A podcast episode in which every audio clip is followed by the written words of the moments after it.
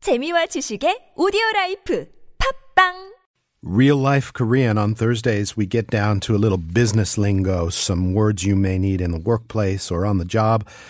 And our teacher brings those to us. She is from the website talktomeinkorean.com. She goes by the name Sun Kyunghwa. Hey, Kyunghwa. Hey, Kurt. All right, workplace. Yes, today I'll let you know what to say at the beginning and end of a presentation. 발표.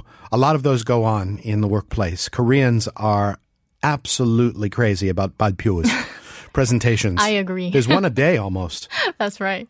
And at the beginning of a presentation, you can declare that you're going to start your presentation by saying 지금부터 발표를 시작하겠습니다.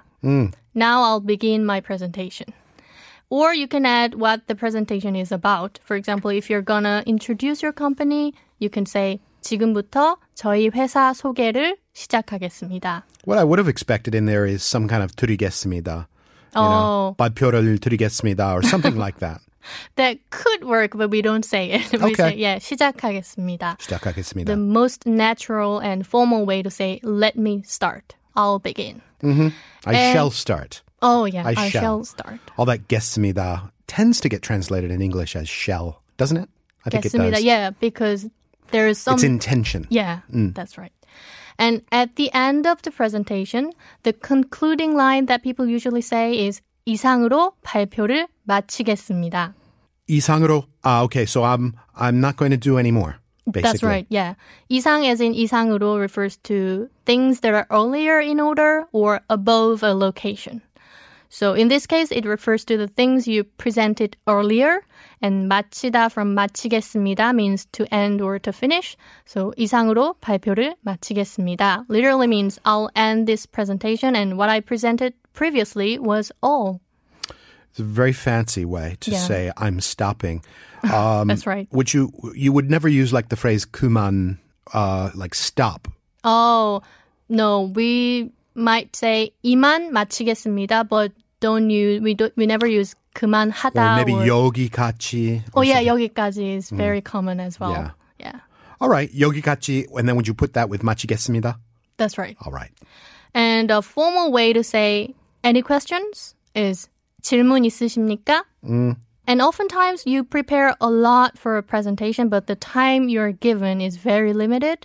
So you often have to skip some parts during your presentation. And in that case, people often say 시간 관계상 생략하고 넘어가겠습니다. Break that down for me. It's a rather long sentence. Shigan kwangesang Yes. means 관계 usually means relation, but here it means reason. ah because of time. 생략하고 Yes. ah because of my consideration of time. Is that what that means? No, 생략하다 means to skip. So Oh, 생략하다 means to skip. Yeah. And 생략하고 I'll skip and 넘어가겠습니다. I'll do the 넘어가다 rest. means to move on. Okay, that's worth memorizing. That's an unfamiliar phrase to me, so that's useful. Yeah. And 시간 관계상 is used a lot of situations. Like not only in presentations but in other situations so you can memorize as a full expression. 시간 관계상. 시간 관계상 for reasons of time. Yes. And like they will say please refer to the printouts that I distributed.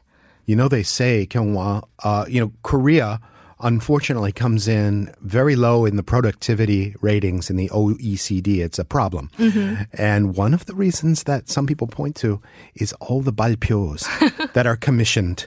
You know, every day Mm. or every other day, somebody's got to make a presentation or Mm-hmm. a balpio to some sunbae up in the higher office. Yeah. And they say if they had less of that, maybe the productivity would go up. So. Yeah. To be honest, I agree. Yeah, exactly. What was that? Uh, you know that you taught me uh, chori 해주십시오 or 네, something 네. like that. You know this 발표 chori 해주십시오. Do a little less of that and maybe a little bit more productive work. But that's uh, the end of my workplace commentary for the day.